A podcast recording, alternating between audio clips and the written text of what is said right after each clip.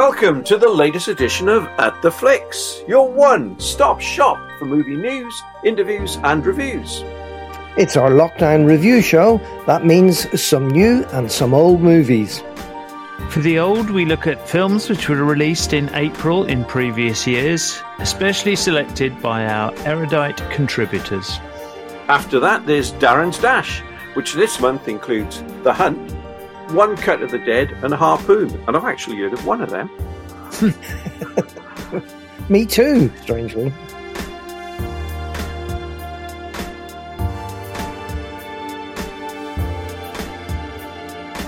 Greetings and salutations. My name is Jeff, and my main cinema interests are political and horror movies.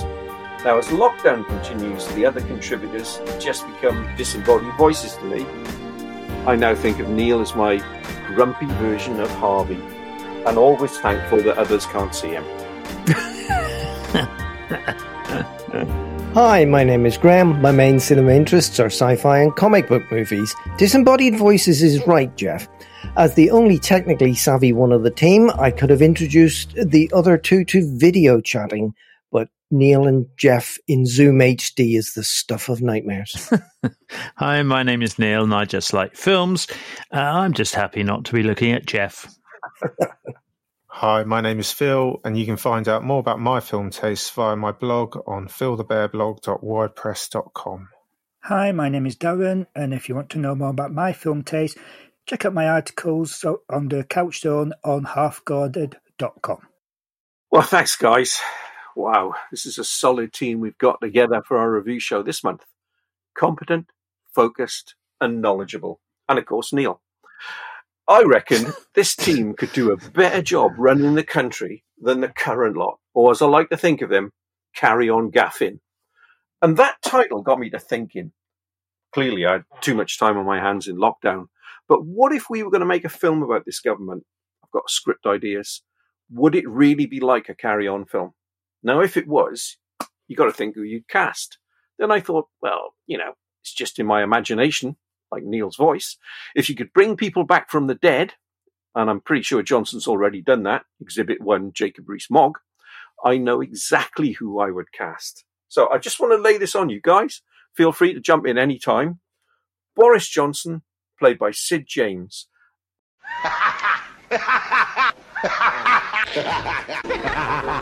a lecherous womanizer, laid back and usually failing at his attempts to organise. That's Sid James I'm talking about, just I don't want you confused. Dominic Raab, Bernard Bresslaw. He excelled at playing the clumsy dimwit or occasionally the bombastic, threatening persona who constantly insisted that the ordinary people or peasants worked harder. Again, I need to clarify that's a description of the characters Bernard Bresslaw played. Priti Patel, I'll have her played by Barbara Windsor. I think we can dispense with a younger, saucy Windsor in revealing costumes that flew off for no reason. I want this to be a family film, and I can only just about look at Patel when she's fully dressed. So I was thinking of the rather dim-witted persona Windsor would sometimes play, easily led, especially when on holiday in Israel. Oh, dear. Michael Gove has to be played by Kenneth Williams, haughty, proud, and elitist. Be quiet! Be quiet! Quiet! I'm not going to answer any more questions. Go away! Oh, I feel so queer. When faced with shouts and insults from across the parliamentary divide, Gove or Williams would stand up and shout, Stop messing about, in a way I can't copy. Or we could reenact that famous moment from Carry On Cleo. Infamy! Infamy! They've all got it in for me! But I still want to see that stabbing scene at the end. well, what about the straight man role? There's always one in a carry on film, a hapless hero who's a bit dim, who accidentally falls into success at the end. Now, if this was a, a deeper film, something with intelligence behind it, we could have Peter Sellers repeat his role as Chauncey Gardiner from being there. Instead, and staying in carry on mode, it would have to be Rishi Sunak, played by Jim Dale, who would, and I say this non politically correctly now, I know that, he'd have to be blacked up for his performance. But Oh. not anymore. Not anymore, Graham. No, no, no, no, no. I want to go on record to saying I would never, ever condone that, even though they did it in loads of earlier Carry On films. Is that good enough for the edit? Yeah, probably. Right, good. Wait, I hear Neil cry. What about Dominic Cummings? Who could possibly play him? Well, there has to be Charles Hawtrey, Oh, hello. a man who refused advice about his illness and died as a result a few days later.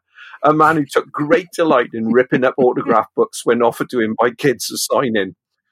Or if they can't get him, because let's face it, he's dead, they could always bring back Benedict Cumberbatch. So, is there anyone I'm missing you would add, or do you think it should be another team playing this cabinet? I'm sure Graham would like to see all of Marvel's Avengers. He, prob- he probably sees Chris Evans as Boris Johnson.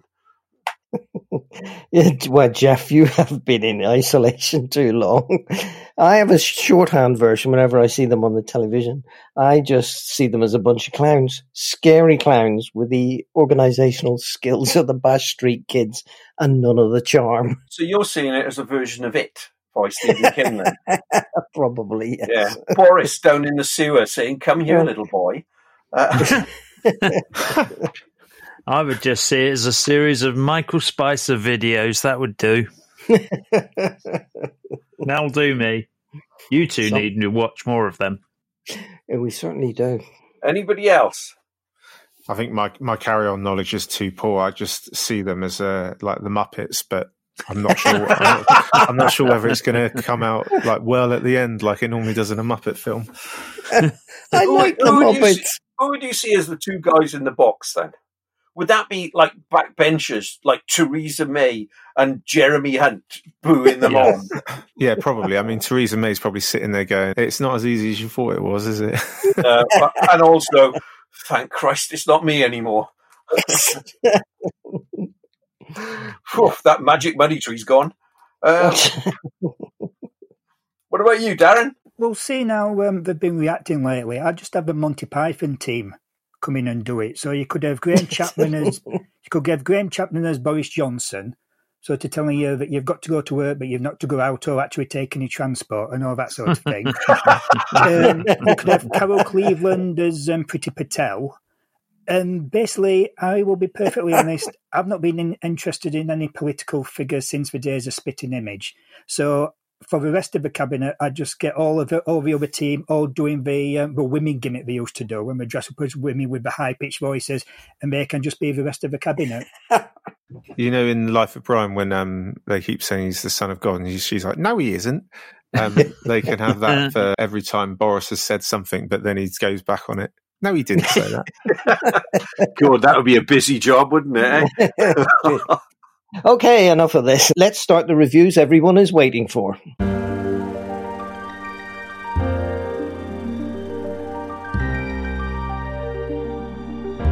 Thanks to the lockdown, we are taking a different review approach this month. We have a couple of new films to talk about before we go to the specialist section, where we review films originally released in the month of April in years past. Starting with the new, let's go to a Netflix hit. Extraction. This is an extraction. So who are the players? Biggest drug lord in India versus biggest drug lord in Bangladesh. Some mythic shit, huh? It's a kidnapping. Drug lord's son. Clock's running at 16 hours. Proof of life as of six hours ago.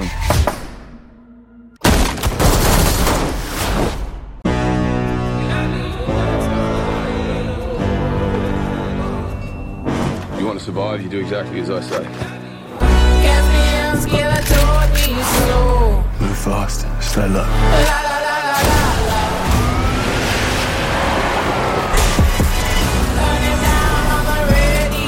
Something's wrong. The city's on lockdown. Yeah, no shit. Best thing you could do for that kid would be to put a bullet in his brain. We can send a chopper and get you out. But you gotta leave the kid behind.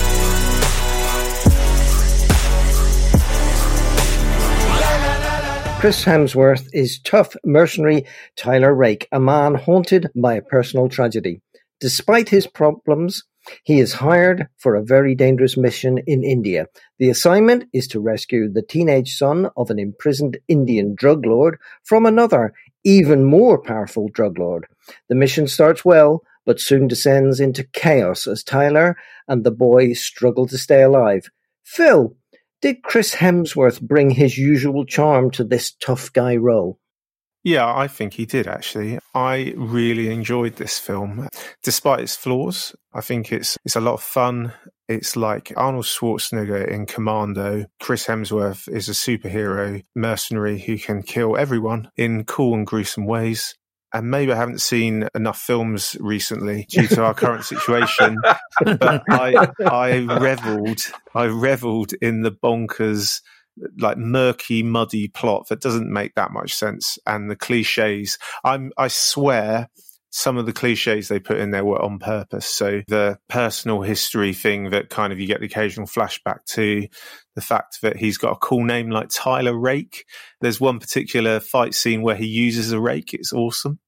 It's fun. And it's, it's actually got two sustained action sequences, one of which has got a car chase in it, which I thought was particularly good. Um, the use of camera that will keep you interested on a Saturday night when you're watching Netflix it was excellent stunt work, I thought. Uh, from the uh, director who is a stuntman. Hemsworth, again, I, I agree with Phil. He's excellent. Uh, shoot, shoot, feels sorry for himself. Shoot, shoot, feels sorry for himself. That's exactly right. That's well put. there, there are two Shoot, other shooty, films. shooty, cry, cry.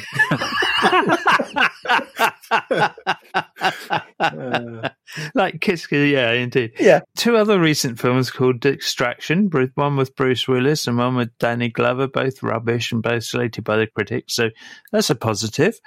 um, the fight scenes are just like John Wick, etc. It's cliche, cliche, and it's not much of a story. So yeah, but it is big, dumb, disposable, and a great crowd pleaser. Okay, Darren. Yeah, for for the most part, I did I did enjoy this. I'm a big action movie fan, so obviously all the scenes of the you know the long takes, the the car chases, the fight scenes, I was really really into, and there were a lot of of like really creative and exciting stuff on there. Aside from the action scenes, there wasn't a lot to interest me. I'm afraid when you got to the talky bits, I just found myself getting bored. There wasn't really anything in there that, that I thought interesting. And doing a, a backstory that cliche just just really you know took it out for me. I sometimes think with some of these Netflix shows, if you're going to have um, and action films in general, unless you're going to have like a really really interesting backstory, why not just have him like just sort of like just like a mysterious figure, you know, like something like from the um, Clint Eastwood films when he was a man with no name. You know, if you've not really got anything interesting, don't don't have it. Just have him sort of like a mysterious figure, but. For a film like this, I think two hours was a bit too long. The action scenes were great, but I don't know about an, an 80s um, action film. Uh, t- to me, it felt more like a, a, Hong Kong action film, particularly how you had sort of the guy who uh, basically betrayed him, and ultimately he had to team up with towards the end. I thought, I thought that was like a nice little thing. The fact that it wasn't just like one guy and just a group of baddies, the fact that you had different factions having to fight. So that was a little bit interesting. But generally speaking, I, I enjoyed it it's not one I'd sort of you know rewatch, but for a for a Netflix film for for a night, it was perfectly fine. I, I, just want to pick up on something there, and, and that's the point I was going to sort of pick up with Phil as well. It didn't feel like an 80s action film because a lot of the 80s action films, the way they were directed, there was a lot of humor in them. There's no humor in this. It's fairly yes, level there in that is. regard. Is there? I found it funny.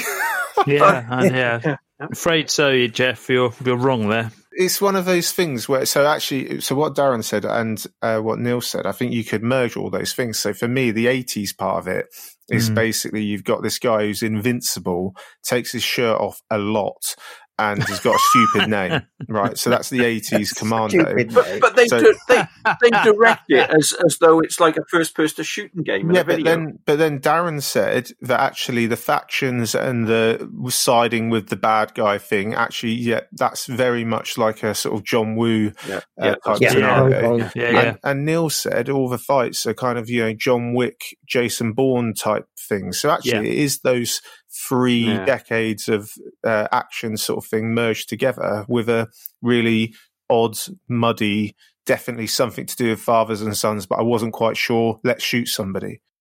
No, and, and- and- and to be fair, it didn't bore the ass off me like John Wick 3. So that, that's something in its favour. Graham. God. Yeah, well, you know, we're all in lockdown. At this point, we'd watch anything. So I, I had very low expectations of this going in. But I'm with Darren on this and, and Phil. You know, it was very Hong Kong action film. Uh, I thought the fight choreography was off the chart. It was really, really good. And I loved the cliches. The cliches had cliches on those cliches. You know, it was like meta cliches. It was just so funny to watch. Just take your brain out and just watch it. It was bubblegum for the eyeballs. It didn't really make any sense. Great evening's entertainment. Get a few beers. Just watch it. It, it you'll forget it in five minutes, but it was good fun. Okay. Well, the first thing, and nobody's picked up on it, and I, I was really shocked, is we outsource IT to this country. I mean, how can you do that with all this running around and bloody things being destroyed left, right, and centre? It's a large so, country, and, and actually most of the action's in Bangladesh. yeah, so yeah, you're yeah. doing well so far. Did anybody pick up this running theme of Inception all the way through it? I mean, Harry Gregson's Williams on occasion, his music was exactly like Zimmer's music from Inception. And this, like the child slightly out of focus and coming more and more in focus. Uh, I thought, uh, you know, they're, they're, adding that layer into this, this angst by doing a knockoff Inception in the middle of this film that adds to the cliches, doesn't it? Yeah, yeah. Well, yeah, it does. But then, you know, I like the opening. I thought the opening with the the cinematography of the city, and it zooms in on Hemsworth with a gun, which actually that could be any scene in the film. He's there in that first part of the shootout, and then it flashes back. I loved all of that. I, I then thought he got bogged down. It's a humorless role. I think it did him a huge disservice. This film. But I think the biggest thing for me that really irritated the hell out of me was the ending. So you got that helicopter shot down that lands in three inches of water. Then he manages to fall into it, and suddenly it's like, you know, the deepest river ever. How did that happen? Hang on, I've got copyright on applying logic to films, Jeff. There's no logic in this. I mean, none of it made sense. I, you know what I loved about this? I loved the way it just surprised me now and again. Some of the run and gun stuff was phenomenal when they were running through the. Oh buildings. no, that bored yeah. The, the hand-to-hand knife fighting stuff, I thought that was okay. But you've got to bear in mind these are people that made those bloody Avengers films, so it was never going to get off to a good start. You've got to say the the scene from the moment he arrives in that sort of hovel in uh, Bangladesh where the kid is being held to the point at which he gets to the extraction zone. That entire 10 minutes, 15 minutes of like shooting, car chases, etc. That's phenomenally good and well put together. Some of the stuff in the car chase uh, scenes where he's in and out of cars is just brilliant. Yeah, and I loved the the two trucks where where he got hit by the truck and then the other guy got hit by another truck. I just made me roar with laughter. Okay, so on general, other than me, we all liked it then. Yeah, yeah. I mean, so, it's not going to win um, any Oscars fine. unless, of course, there's no other films released this year. But you know, okay, fair enough. Over to you, Neil.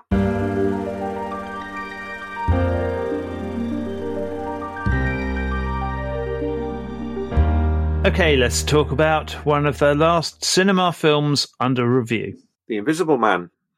He was a sociopath. He said that I could never leave him. He controlled how I looked and what I wore. Then I was controlling when I left the house. And eventually, what I thought.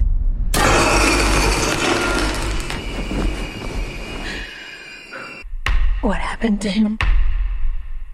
Adrian's dead. Listen, you're getting your freedom back, okay?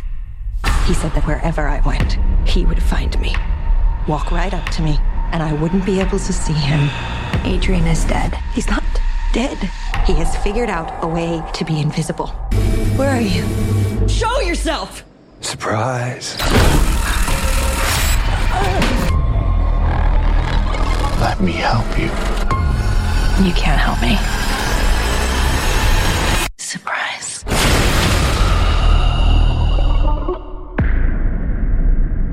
This is not one I'll be seeing. The latest version of the H.G. Wells classic is updated to more horror than science fiction. Cecilia Kass played by Elisabeth Moss, her life seems to finally take a turn for the better when her abusive ex partner commits suicide and leaves her a fortune. However, as strange and terrifying events begin to happen around her, Cecilia begins to suspect her ex may not be dead after all. She just can't see him. Darren, is this a horror film with a theme of domestic abuse for the Me Too generation? it had that theme, you know, that that was basically what the entire story was based on. And for that, for me, it worked really, really well. The fact that, you know, nobody sort of obviously believed her when she when she thought that this uh, this guy who uh, seemingly committed suicide was stalking her. But I thought this, you know, the whole story of her sort of like you know trying to escape from his abuse in the, in the first instance was really really well done and I, I liked how the, sto- the story also played on this I thought the f- film was absolutely terrifying in places. And the fact that the camera would settle just on an empty chair for about like 30 seconds with nothing going on. And yet that seemed to terrify me because I knew the implication that somebody was sat in that, that chair, unbeknownst to her. And then there was a scene later on where the you're just in a kitchen, a long shot, and all of a sudden the um, the flame from the cooker just basically uh, increases, and it was just like little things like that. But absolutely, I, I thought was so nerve wracking and so clever. Just just little things where nothing was actually happening, but they managed to sort of to make I, I, I, thought it was great, and I actually, you know, really, really did enjoy this film. When it started to get to a, a more technology-based explanation for it, I, I did start to sort of be a bit worried because that's not really my sort of thing that I'm, I'm really into in a lot of films. But I thought they did that really, really well. They still made it a very horror orientated film. I thought was really clever. I didn't realize it still sort of afterwards is you really, really get to hate the villain of this film, despite the fact that you don't actually see him for, for the majority of it. I don't just mean you don't you don't see him. At the start, you only see a, a glimpse of it. You just basically just his presence over what it's doing to her just works so well. I would like to see possibly them um, take this story further. Graham, obviously, it scared the crap out of me, but I strangely enjoyed it. Felt great sympathy for her, and you're absolutely right, Darren. That bit where you just get those shots, and there's nothing in the shot that you can see, obviously, because he's invisible, and then he'll move something, or he'll, as you said, turn the flame up, or you you just see his breath, and you think, oh, mm. and it's actually a huge relief when she tipped the can of paint over him you know, and you can actually see him yeah. for a moment. You're like, oh, thank God, right, okay. Even though that's quite horrific, it's a strange sort of weird feeling of, oh, at least now I can see him and it's not so scary. But yeah, it certainly worked for me. My wife left after about 20 minutes and went, nope, no, I'm not taking any more of this. Clear, cleared off. So I was left to watch it on my own. But it's really, really good. I really think Elisabeth Moss really went for it there. And it's a first time director, isn't it? It's his no, first no, feature. He's, no, he's done um okay. two or three other horror films. Oh, has he? Okay. But I thought it was really well done, and I couldn't see how they did a lot of the effects, especially when he was dragging her across the floor and things like that. Really, really good special effects. I echo those thoughts. So this is probably the last film I saw at the cinema that I would say is like, you know, this is on my list of you know, when I come out of cinema, I, if I think a film is really, really good, I'll add it to the list, which helps my top 10 of the year sort of thing at the end. Because, you know, this is one of those films I came out of and I just thought that was phenomenal. It's a really good new spin on it. It, it does that new horror thing quite well where the actress Elisabeth Moss manages to make you kind of believe that actually is it in her head? And it, it mm. kind of has that feel of, you know, this could be both ways. This could be, you know, she is psychologically damaged as a result of the abuse that she's faced. And it can be the horror film that it actually is. But on top of those sort of more kind of cerebral horror stuff and like those empty scenes and stuff, it does feature probably one of the best scenes in a horror film that I've seen for a really, really long time and hopefully if you've seen it you instantly know what scene i'm talking about i don't want to hmm. spoil mm. it for anyone but he manages to make simple ordinary everyday moments scary by either having an empty space or something happen that you know you would never want to happen in that scenario i think that the ending was also as equally good as everything had gone before, because um, it gives you that little doubt and sort of root of, mm, okay, what what happened and what didn't happen.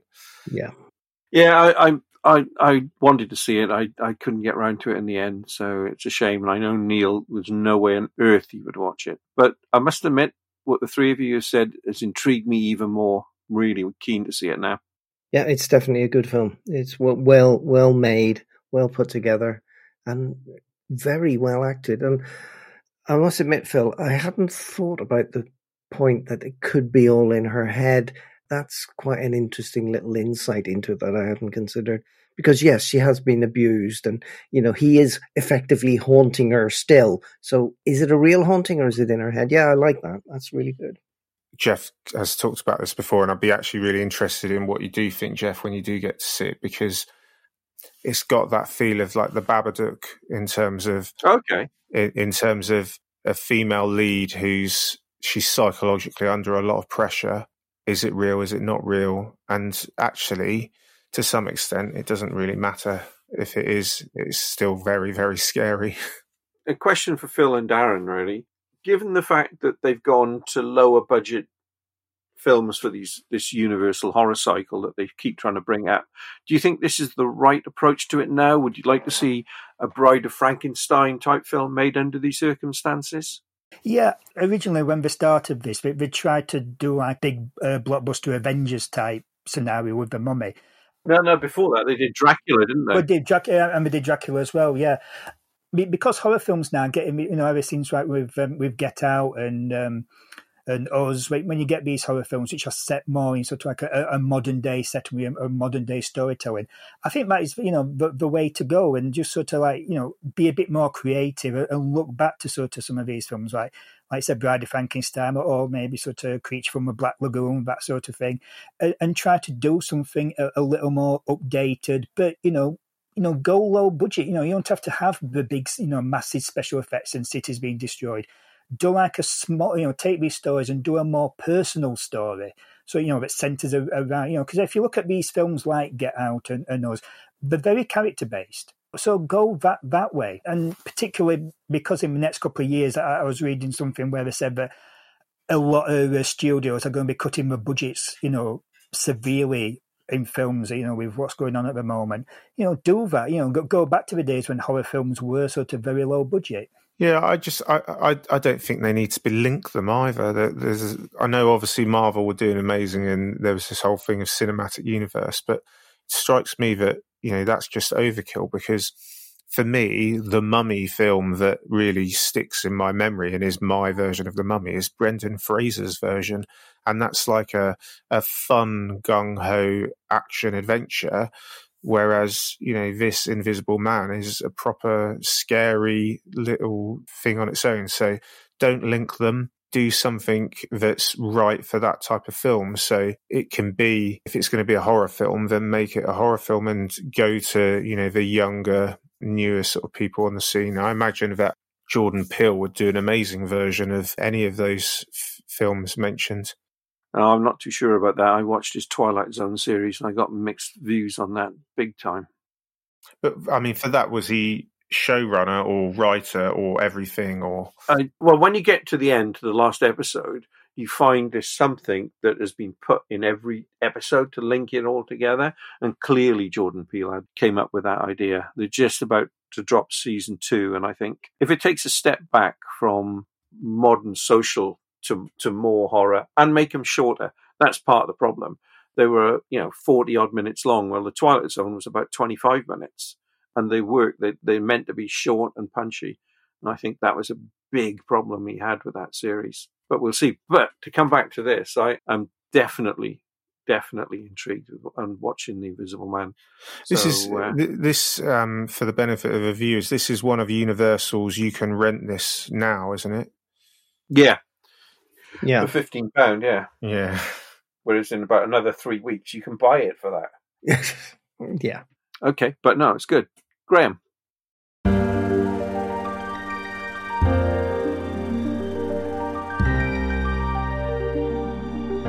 After that excitement, we come to the older films under review. Each of us had to pick a film from a bygone year. The only stipulation was that it had to be released in the UK in the month of April. Here are our choices. First up, Darren's, originally released in April 1976.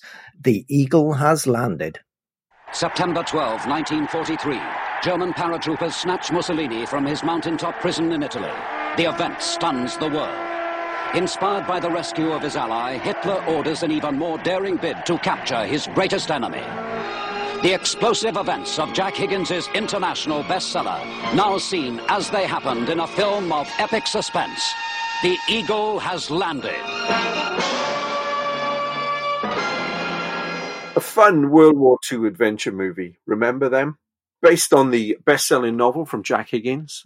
Now, following their success in their mission to smuggle Mussolini out of Italy, the German High Command come up with an even more audacious idea send a crack German unit to England and kidnap Winston Churchill.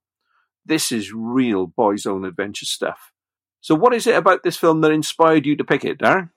Well, it's one of my favourite films generally. It's definitely probably my favourite Men on a Mission movie. I think one of the things that always I found memorable about this, and, and I watched this at a very young age, is the fact that I won't say you're on their side, but you're following the story through a group of people who are basically, as an Englishman, should be the villains. So you've got a special team of Nazis. You've also got an IRA gunman who's helping them. So these are people that I really should hate. And I found that I'm not wanting them to succeed but I kind of want them to to actually get out of this film with their lives and escape somehow. In that way, I'm really sympathetic. I think the, the, the weird thing is, and watching it again, I'm not sure that this is a film that you would actually get made for quite a long time. Is that the, the Nazis in it have sort of like heroic characteristics about them? So, for example, Michael Caine's character, when you first meet him, he uh, tries to save a, a young Jewish girl who's uh, you know from who's basically being sent to a concentration camp um, he stands up to a an, an, SS man, and because of this, him and his team get arrested. His team, by the way, like back him up, which I find is sort of like there's like a like a sense of honor around them. This, you know, these these are just general soldiers who, just from our point of view, are on the wrong side. And when the mission basically goes um, goes awry, it's because one of the Germans has actually tried to save a little girl and, and who's fallen into a river and is about to be killed, and that's when their their sort of plot is discovered. I, th- I think this is a great action movie, and, and it's strange as well because we, a lot of the um, the guys on our side, the Americans, Larry Hagman is this um, like really deranged, out of control uh, American general who's trying to have one last bit of glory and basically try to like, you know take down the Nazis, and, and he's so out, out there that you basically you're not really on his side either. I just think it's a really good action movie. I've always enjoyed it. Yeah, and I think the action scenes in it are great. There's like a siege mentality to it and, and everything. I, I, just think this is a cracking movie. Out of curiosity, the version you saw, did it have the archival newsreel footage at the front? Yes, yes, it did. Uh, uh the thing about Mussolini's um, uh, yes. uh, rescue, yeah. Yeah, we'll come back to that in a moment. Graham. I loved it. I'd, I'd seen it before, but long, long time ago. And rewatching it was was quite an experience. I'd forgotten how layered this story was. So not only do you have like the um, let's capture uh, Winston Churchill, but you've got all the internal politics happening within the Third Reich and people trying to outdo one another to get the uh, the Führer's favor, and then you've got the actual dynamics of this specialist group of Germans who are not they're not really Nazis; they're more just ordinary troops and, and they're very loyal, as, as Darren said, to each other. And they've the sort of band of brothers mentality there. And, and also then you've got Michael Caine and how he was brought up and has a perfect English accent and all of that sort of stuff. And then they arrive in the, in England and there's lots and lots of things going on. I, I thought, wow, this is really well put together. And I don't remember that because I probably saw it when I was very young and I liked the action scenes, but it is really well done, really well plotted piece of work. And, you know, the ending's very interesting and I'll not give it away, but yeah, I was quite shocked at the ending because I'd forgotten that. And it's just a really good action movie with lots of depth. It was great. Loved it. Okay. And uh, the same question to you. Did it start with the archival footage No, of the no, right? no. Okay, so that brings me on. shortened version. Yeah. Yeah, no, no, that's the longer version you saw. So there are two Oh. cuts of this film. Oh. Now, before I go into that, I just want to say, I always say nobody sets out to make a bad film, but there are people on occasion on a film that can't be bothered. And on this film, it was the director, John Sturges. He didn't give a toss. He'd had allegedly a lot of drink problems. The producers complained about the scripts. he ripped pages out of it. And the moment film was finished, he got on a plane, never got involved in the editing at all. So the fact we have a film as good as it is, is thanks to Anne V. Coates, the editor. She saved this film. Michael Caine is still cross about this film to this day. Tom Mankiewicz, the scriptwriter, said it was the best work he ever did, ruined by the director. So, you know, full credit to Anne V. Coates, and they took a lot of her footage. So that was the version that went out in 76 was about 30 minutes shorter, but it starts off with that film of Mussolini being rescued.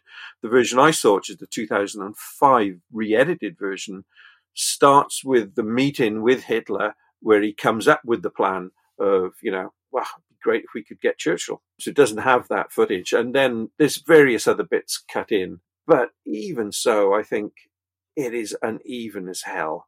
You've got Caine, who I think gives a great performance, Sutherland, who's charismatic as hell. And then you've got this demented Archer's subplot that's running through it, not helped by the the lead villain there, the guy that Jenny Agutter shoots, being voiced by Brian Blessed. And I kept being put off by that all the way through. Oddly, even though it's 30 minutes longer, it did seem faster paced, but I said it was uneven, but watchable. The wife sat there all the way through it, which is always a good sign. Final shout out before I pass on to Phil. I thought Lalo Schifrin's main theme was tremendous. Phil. Well, I've I've not got much to say about it because I never got round to watching it. I'm afraid it's Oh, a dear. it's a film that um, I've never seen, and I have to say I'm, quite intrigued now based on what you said. But I was mildly sort of not interested because I'm not a huge fan of The Great Escape, and I saw it was made by the same director. But based on what you just said, I did notice that this was the last film by John Sturges, and I think that's based on what you just said uh, sounds fair. Yeah, yeah. This is the guy that made The Great Escape, Magnificent Seven, Gunfight the OK Corral, and he ends up crucifying what could have been a brilliant adventure movie. Neil. Yeah, I didn't know what to think of it to be, uh, before I uh, watched it. I, I can't remember watching it. I'm sure I did, but it's far more enjoyable than I thought it would be. It's well acted. Larry Hagman aside, I thought he was terrible. It's a watchable film. Michael Caine without his German accent, as he would normally do. Donald Sutherland overacting with his Irish accent still seemed to work. I don't know how that. It's enjoyable, like everybody else has said.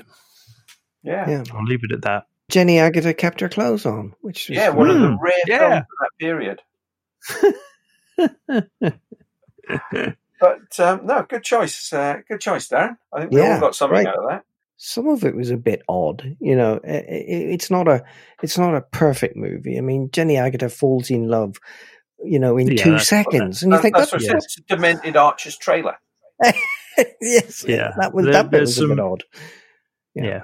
I mean, you go in with low expectations. It's the Irish accent. But it rattled along. It absolutely rattled. It's the Irish accent what she what appealed to her because she's been um, she's in a village where she's basically surrounded by wurzels, and then this uh, guy comes in with an Irish accent a bit of. Oh, a bit of trivia on that. Richard Harris was first cast in that part. Now, that would have been a lot better. And unfortunately, at that time, he was caught fundraising for the IRA in America, and they decided, yeah, we, will, we, we won't have him after all.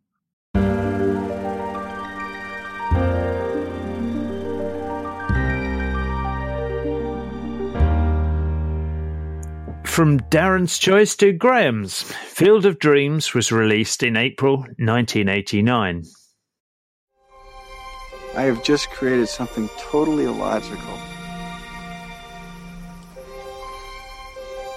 That's what I like about it.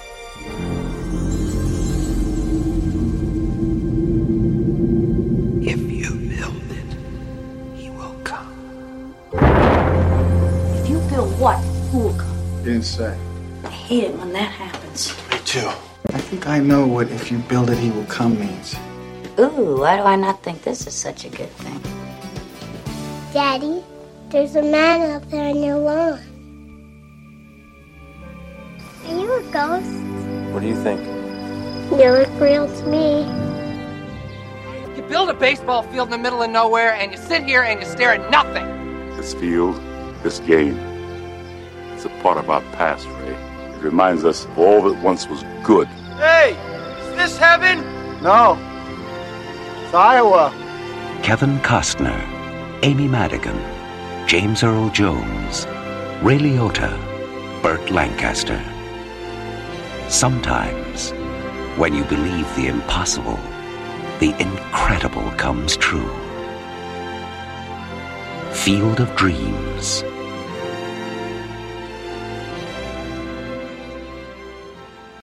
An American fantasy which was a box office smash at the time of its release. One of just a handful of films directed by Phil Alden Robinson. Kevin Costner stars as Iowa farmer Ray Kinsella, who lives a normal rural life with his wife and child.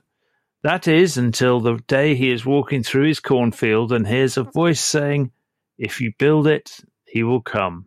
Shortly after, things start to get very strange indeed. This was your selection, Graham, and I believe a film you'd not seen before. No. Why did you select it? Well, I, it's a classic. I hadn't seen it before, and it came out in April. And I realized why I hadn't seen it because our first daughter was born in the February. so I was in sleep deprived w- walking zombie stage by April. So I probably never saw it at the cinema. So I thought I really must, and I keep saying that I really must go and see this film, or I must try and see this film. Oh man, it was brilliant. It was absolutely fabulous. I, mean, I know a lot of people had said, "Oh, it's a great film, great film," but wow, it should have been made in the 1940s, starring Jimmy Stewart and directed by Frank Capra. But Mm. you know, it's it's wonderful. It's it's a really great fantasy story. It's a a fairy tale, really. It's a, a meditation on regrets, and had so many callbacks to Shakespeare and things like that. You know, when the first person we see on the field is like Hamlet's father's ghost, turns out to be Shoeless Joe. And the other thing I liked about this film was that I learned so much about baseball and baseball history. it was untrue. And I had to go and read loads of stuff. I went, really? They threw the whole game for a bunch of, for a betting syndicate and all of that. You read it. It's incredible story, but I loved it. You know, it, it was great. And it was nice to see James Earl Jones. Uh, he was fabulous in it as uh, Darth Vader. No, Terrence Mann. he was great. I, I also thought Amy Madigan as, as Annie was great. And I loved the bit where she stood up to the book burning uh, Christian uh, right wing nutcase. I thought that was wonderful. Yeah, it's just really, really good. I was in floods of tears at the end, and I just thought it was great. It was really, really good. Okay, Darren. Yeah, I mean, this is actually the first time I've actually sat and watched the, the film the whole way through. I've, I've it's a film I've just like seen bits of before, and, and I thought it was great. I, I, don't know if it's just because of the time that we're in at the moment that a, a film like this seemed really appealing, but it was just nice to have a film that was sort of unashamedly sentimental, but also and, and just concentrated on being uplifting. It, it didn't go into the the hows or, or, how all this was happening. It just sort of you know went Yes. with it. And and one of the things I actually Yeah. r- really liked about it is it, it was sort of harkening back for like a s just a simpler, nicer, more uplifting time. You know, the fact that he was uh, battling with his um, his brother-in-law, who was sort of like you know wanting to sell this to developers and everything, and he was just sort of, and he just wanted to just sort of like you know have this field and just you know content to have these you know watch these that baseball players all, all, day. I, I just thought it was uh, wonderful. But there's something, there is something, and if you've ever been to America, been to a baseball game, there is something like really wholesome about baseball. I just thought this was absolutely Can- can- wonderful. sorry, Darren. Just got just got to say, mate. I watched the Yankees play once, and when I left, I still didn't have a clue what was going on. I I went to a live game in San Francisco, and afterwards, I, I didn't have a clue what was going on either. But I, I enjoyed it. I enjoyed it because it, just has like a nice family atmosphere at these games. I thought it was just you know wonderful. The, the, this, the, the thing at the end where basically there's uh, there's all these queues of people just coming to to watch this, but obviously other people just want a, a different sort of life than, than what we were getting at that time. And let's face it, since that film was made, things have got sort of even more sort of you know worse capitalism wise and everything. I think it's the sort of film we might get a bit more of in the next few years because I think people might be wanting something uplifting to go to see, some escapism, you know, some romanticism. So I think we might get a few more films like this going forward. It's interesting you say that because the two new films we've reviewed, neither could be described as uplifting, could they? Mm. no, but I, I, just think back when um, when I've been doing my, my retrospectives uh, thing, I noticed that after um, 9-11, a few years after that, comedies seem to be like the really, really big thing. So I think, you know, you give it a few years for the films to be made, and I think you'll find a different direction mm. goes yeah. than what you're expecting. So I, I won't be surprised if we got some films like this. And let's face it, it's probably a cheap film to make as well. Thank you for that. Neil.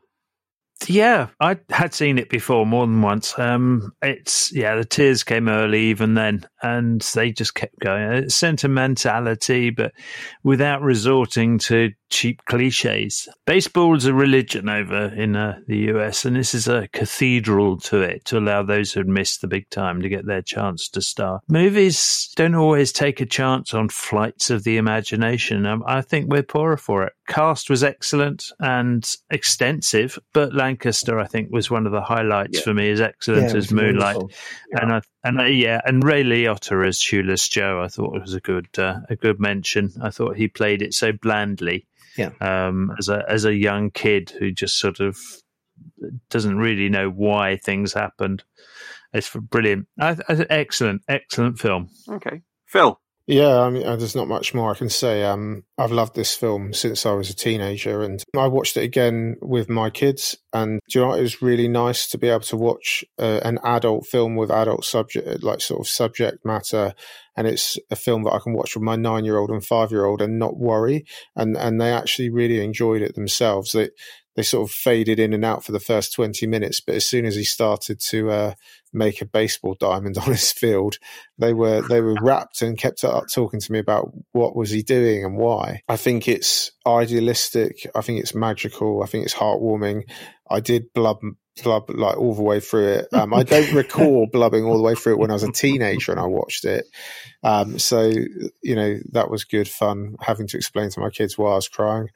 Um, but you have a special thing with films about sons and fathers, I, don't you? I do, I, and actually, I was going to mention that. So obviously, you all know how much I loved Ad Astra. I seem to have oh. a thing. I, have got a nine-year-old son, so maybe I don't know that that's something to do with that. I remember when I watched. My son was born the year that Christian Bale's The Fighter came out. And I think that was one of the first films that I watched at the cinema in my sleep deprived. I've got a, like a couple month year old son. And there's a scene in that film where he comes out of prison and his little boy runs to him and he picks him up and sort of gives him a big hug. Oh my lord! If if I thought I was crying during Field of Dreams, when that, when I was at the cinema watching that, having a one month, two month year old son, that that killed me. And ever since then, films that have got that sort of theme have always um, sort of struck a chord with me. But for this, I'm surprised. I don't know if you've mentioned it yet, Jeff, but the score I think is amazing. Yeah, James Horner's score. Um, yeah. Mm. And Kevin Costner just fits this perfectly. So you mentioned mm. Jimmy Stewart, but who else can you think of other than sort of Jimmy Stewart, Tom Hanks, and Kevin Costner that could give such an idealistic performance? Yeah. And his, his narration mm. at the very opening of the film just like sort of your heart swells straight away because you know that it's wholesome and it's going to be good and you know it's it is just a great film and I went to watch the Yankees last year, which was a dream come true because I've I've always loved baseball films, and I got to watch the Yankees last year, and it was an amazing experience. And I, I did actually know what was going on because. oh right, That's, yeah, um, right. But uh, Graham mentioned it. Um, seek out a film called Eight Men Out, which stars John Cusack, and it's John Sayles' film. Yeah, and it tells yeah. the story of the Black Sox and about this throwing of the game that is obviously oh, thanks, him. Phil. Um, oh, brilliant! It's a really good film. Yeah, yeah, yeah. great film. I haven't seen it in years. Yeah, thanks. Yeah, well, I'm glad you understood it. I sat in Yankee Stadium and it all went over my head. Uh, we, we can set some time aside and I'll explain the rules to you. Thank you. It's not that difficult, really. Yeah, yeah, and then you can follow it with the rules of cricket because that also goes right over my head. I'll do Well, that as there well. you go. Yeah, no, let's not bother. Yeah, um, if you want to get confused watching a baseball film, watch Moneyball. I've I've never sat in a film that I absolutely loved and had no idea what was going on half the time. Two good films have come out of this. Thank you, guys. Yeah, there's not much I can add. It is one of my favourite films. Two things I just want to want to say. Really, I mean, y- you said everything about the casting and everybody is perfect. Everybody's note perfect on it. Yeah. But but two things. One, it's a fantasy film where they don't explain the fantasy. If you don't go with it, you've you've lost. Yeah. But everybody go. I've never yet found anybody who didn't go with it. We got this cornfield. You turn it into a baseball, and ghosts will walk out. You know, and it sounds ridiculous, but watching it, it works perfectly. So I think that's great. And the other thing is that subplot about the '60s generation, almost as an excuse as to why didn't the 60s generation amount to anything? Why did they become like their fathers? And we had the same problems there that we did in the 60s, obviously without Vietnam. But this, there was this excuse running through the film for the fact that we can recapture this. We can recapture, you know, our youth, find a way to bridge generational problems, which I thought was tremendous. It's almost perfect, to be quite honest. I, I think it is an absolutely wonderful film. And the great irony is that that farm where they filmed it is now a real tourist destination. Love that. So yeah, absolutely nothing nothing bad from me. It is wonderful.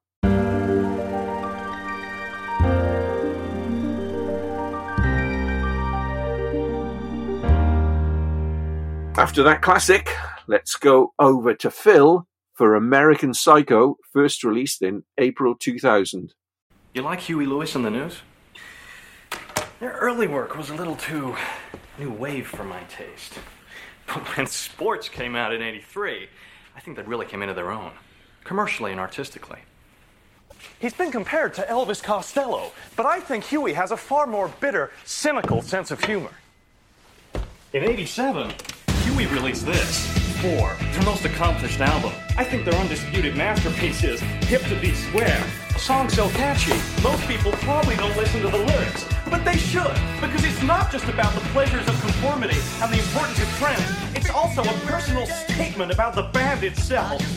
Hey, Paul! Ah! Christian Bale is astonishing as 1980s serial killer Patrick Bateman from director Mary Harron. Harron tones down a lot of the excesses of Bret Easton Ellis's novel and plays up the satire rather than the gore. So, Phil, is this a role model for you and the reason for your selection?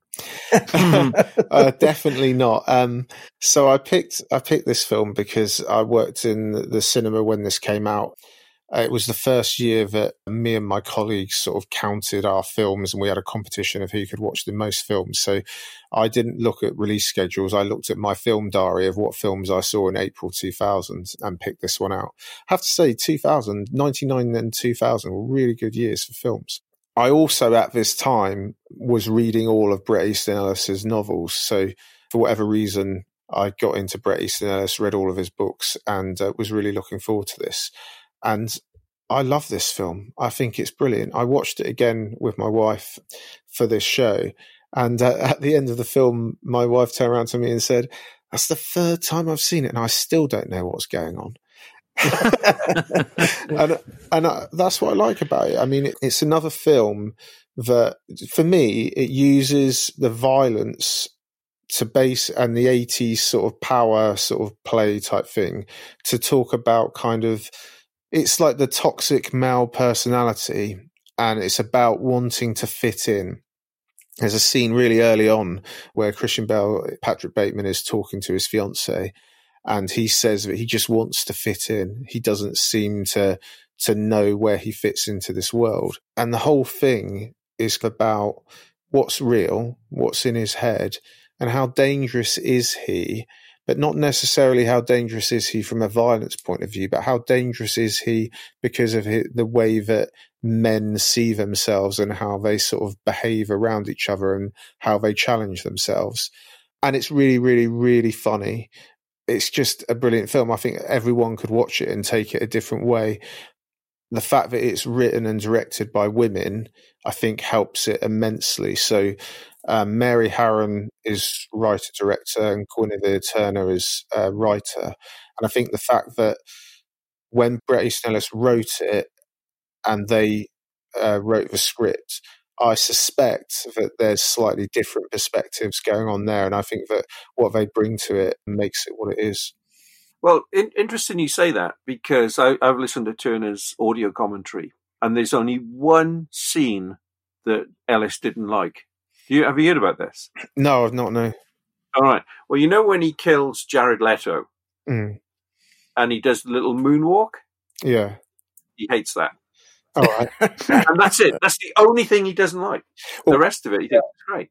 and and some of the scenes in the film are virtually identical to the scenes in the book. And what I love the most about it, and it might be a little on the nose, but it ends exactly as the book ends, which is Patrick Bateman glares at a door and the door has a, a sign on it. And I'm not going to say what the sign says because I think that's a bit too much of a spoiler. I think it does sum up the film and the sort of male ego and angst and that Patrick Bateman demonstrates throughout. So, my question to you then is, how much of it is real? Uh, yeah, okay, well, spoiler, I guess. a little Yeah, spoiler alert, but yeah, we are talking about a twenty-year-old film. aren't? So, so for me, Patrick Bateman is mentally suffering and unraveling and needs help, but he doesn't commit any of those murders. He doesn't commit any of the atrocities that are all in his head. And I think that that is fairly well spelled out in the film and in the book. But I think it is open to interpretation. But ultimately, I think he thinks all of those things, but that's about his feeling lost, feeling not like he fits in, and it's kind of his cry for help. And how will he fight out of that sort of feeling of NY that he has? Okay. Well, I think one of the murders is real. Which one? Uh, I think the murder of the homeless person on the street is horrible and grubby and grimy. And I think that's real because everything else is like really flashy and glorious and uh, it's all in his head and it feels good to him. That's the only one which is not sort of in an apartment, in a, in a sort of a, a sterile environment. Yeah, and I think that's the real one where he is just completely lost. I mean, I, I had to watch it twice because I'm with your wife, Phil, on this one. I, you know, I watched the first time and I thought, what the hell was that? I liked it, but I couldn't put it all together. I had to watch it a, a second time. And I think I agree. Patrick Bateman is actually at the point where we see him, he's no longer a human being. He has distanced himself from humanity. He's, it's a study in sort of narcissism and greed and materialism. And none of those make good humans. the 80s. I mean, the 80s, yeah, probably. Yeah. And I loved, you know, I thought, oh, I've got this guy now. And then something would happen. I think, oh, no, I've lost the plot again. It's just so well constructed. I like the fact that he didn't kill his secretary. You know, that was the one moment when he spared somebody. So there was obviously something there. Yeah, But, uh, you can't get a good secretary in New York. There you go. And we're back to the materialism again. Yeah. Everybody, everybody in the film was so shallow. Uh, and they're obsessed with going to dinner and the font on their business cards. That drove me mad. The business card scene Were is they- one of the greatest scenes ever put on Yeah. film, I have to I've say. got, I've, I've got to agree if with they, Yeah. if it was like they'd getting their dicks out and comparing them, wasn't it? Exactly, yeah, exactly. Wasn't right. anything more than I hate be in a meeting with you, Neil, when they talk about getting business cards out. Um, no. I'm not getting a business card for that reason. No, you need to Uh, return got some one. videos. yeah, and I'd forgotten the, the significance of that line as well. I thought that that was really good. Okay, so this is the most This is what I've been waiting for. Neil. Well, I, I mean, it's, they're, they're faceless men, aren't they? He's always mistaken for somebody else, and their lives are empty. I liked what Mary Harron did. It should transforming a novel about bloodlust, I, I think, as I understand it, into a movie about men's vanity. Um, she sees him as a typical male prey to the usual men's drives of compulsions. He just acts them out more. It's like Glengarry Glen Ross, really, isn't it? It's a dog eat dog world, and men just act like chainsaw killers. And for that reason, I don't think he killed anybody. He's a materialistic, narcissistic, misogynist, driven by ego and fueled by greed. I like him already. And and and and yeah, and he's just completely empty. And Christian Bale is superb. Oh yeah. You got to mention. I that. don't imagine anybody being that character. He just oh, fantastic, absolutely fantastic. I mean, it, yeah, and a bewildering examination of its schizophrenic Wall Street financier. Yeah, when you say actually, one thing popped into my head because I'm weird, I guess. But in about ten years' time, a bit earlier than that, maybe I'll be able to show my son this film. But what I'll probably do is I'll try and I'll put something like Batman Begins on, and then put this on. Compare and you'll contrast. Have to exp- you'll have to explain the eighties to him. I think Yeah, uh, Wall. Street in the eighties, or or, or the uh, the the London, the city of London in the eighties. I'll just show him Wall Street. Yeah. Yeah. Yeah. Oh yeah. That, Yeah. That'll do it. That'll do it. Darren. Yeah, I mean, I mean, I only saw this for the first time a few months back because I tried reading the book many years ago and I, I couldn't get on with it. But I, I thought this, I think this film's great. And uh, you mentioned the, the the card scene where they're also to like you know comparing the business cards. I think that's that's that's so great. As somebody who grew up in the eighties, any film that gives uh, yuppies a, a bit of a kicking is all right with me, and I loved it.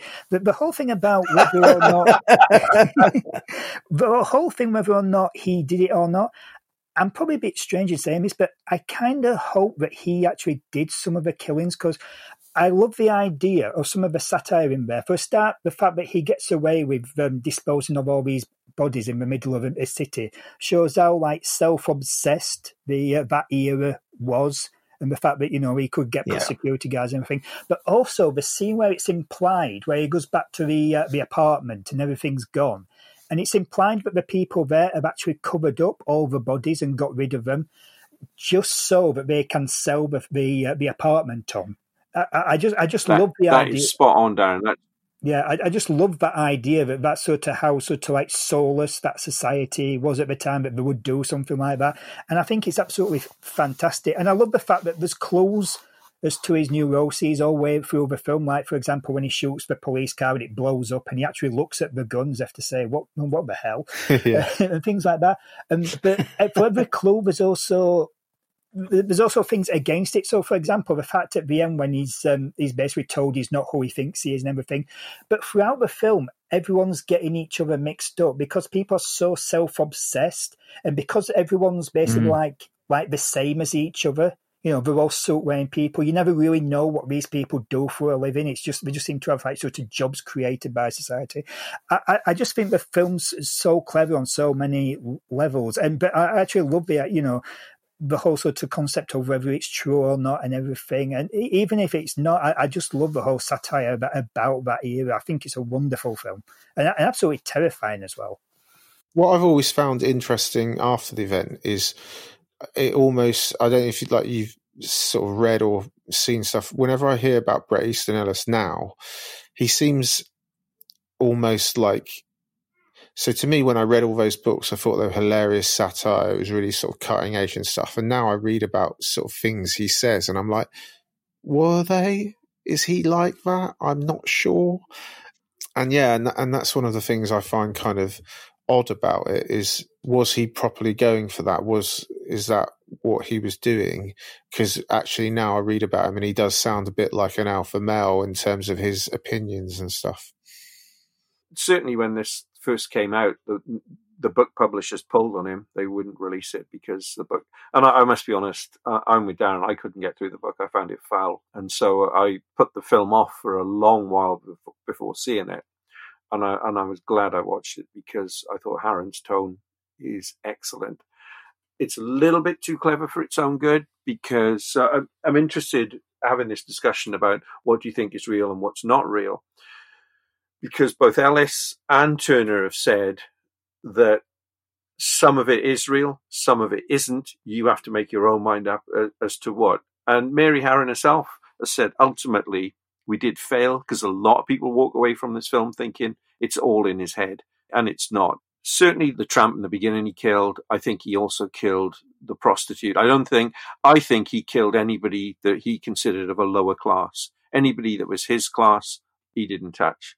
But it felt to me as well, and I, as a compliment, as a Cronenberg film.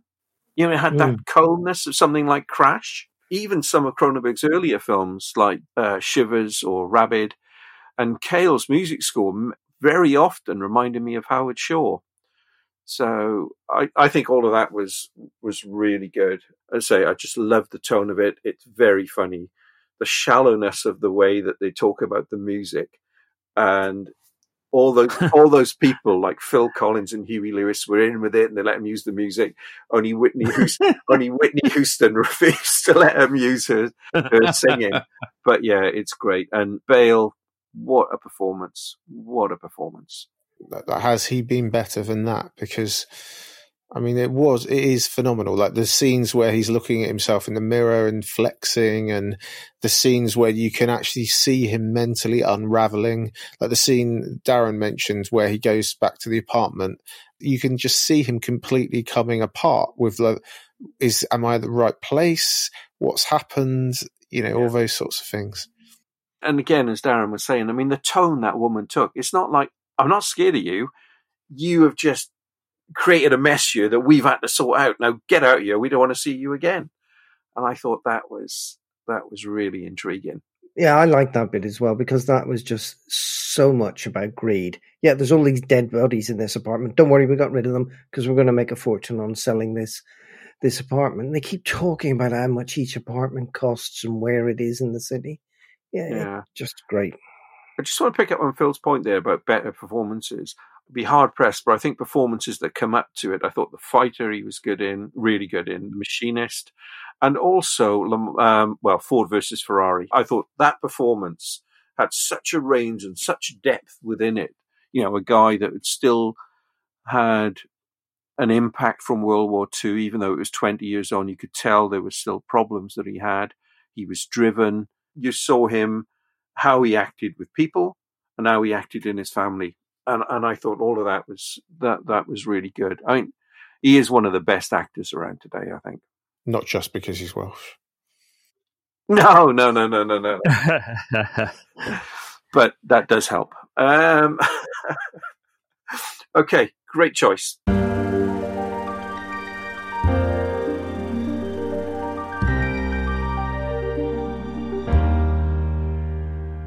It's Neil's choice as we go all the way back to April 1975 for Monty Python and the Holy Grail. Old woman! Man! Man, sorry. What knight lives in that castle over there? I'm 37. What? I'm 37. I'm not old. Well, I can't just call you man. You could say Dennis. I didn't know you were called Dennis. Well, you didn't bother to find out, did you? I did say sorry about the old woman, but from behind you looked... What I object to is you automatically treat me like an inferior. Well, I am king. Oh, king, eh? Very nice. And how'd you get that, eh? By exploiting the workers. By hanging on to outdated imperialist dogma which perpetuates the economic and social differences in our society. If there's ever going to be any progress... Dennis, there's some lovely filth down here. Oh, How do you do? How do you do, good lady? I am Arthur, King of the Britons. Whose castle is that? King of the who? The Britons. Who are the Britons? Well, we all are. We are all Britons. And I am your king. The second Python film after and now for something completely different. It is a series of sketches loosely based around the story of King Arthur and his knights, Jeff and I were recently on BBC Radio Gloucestershire talking about this, and we had very different opinions, as you shall shortly find out. Firstly, over to you, Neil. Do you need to be a fan of the Monty Python team for this to work? I suspect you do. I know that a couple of the team are going to be um, slating it, I believe. so I'm going to say yes because uh, you and I, I believe, liked Oh, it. it. Did struggle with two directors, I admit. Um, it was, was resolved, of course, when Terry Jones did uh, Life of Brian without Terry Gilliam. Zero budget is um, something to note. Hence the use of coconuts. They did want horses, uh, but uh, I thought Neil Innes's music is was was excellent. There are so many jokes. Watching it again, I've accidentally used some of those lines over and over and again through my, my normal conversation. Did you find one that was Um, funny? just- okay. I did find loads that were funny. Very, very, very silly. Of course. I mean, bring out your dead. How did? How do you know she's a witch? Strange women in lying in ponds distributing swords is no basis for a system of government. I, that's my favourite scene. People still visit the castles they used, and they can get coconuts there, and to act out scenes. People, and there are people from across the world coming over. It matters little that it's a, a series of interconnected sketches, effectively based around a sort of vague grail chase. It's entered cross border consciousness. It's marvelous for its insanity. But as a Monty Python fan, would I have it any other way? And I, I, I don't think anybody would. And before Jeff especially lays into this, it is 97% rating on Rotten Tomatoes and is 93% score on Metacritic. And it's Do you know why that is, 100 Neil, don't you? Because lockdown made people insane. It's 124th in the top rated films by IMDb. This is a seriously funny film. If you're a Monty Python fan, it is a must have. Of course, Life of Brian is the better film. But this is this is a classic. Go on, next. Phil. Who's first? Phil. I'll take you all on, coppers and all. Um, well, I, I didn't like it. I mean, so I've seen it before, and I do think Life of Brian is genius. I think it's hilarious. But I, when I saw this when I was younger, I didn't like it then. I tried again. I didn't like it now.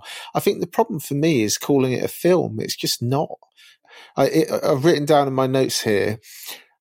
Are they making clever ways to sidestep the lack of budget, or is it just a complete lack of cohesion to actually having a story? Want an answer? It's a lack of budget. Yeah, but m- my problem is, is if you presented this to me and said, "Here's a series of Monty Python sketches," I'd have a very different outlook on it. To here's a film about King Arthur, because The Life of Brian is a film. It's really, really funny, mm. but it is also a film. It does have some funny stuff in it. I'm not. I'm not going to be as horrible as Jeff probably will be because you know there's there's some really funny things in there. So it's just a flesh wound, the French insults, the Knights who say Ni, and and the rabbit, which frankly the rabbit's the best bit.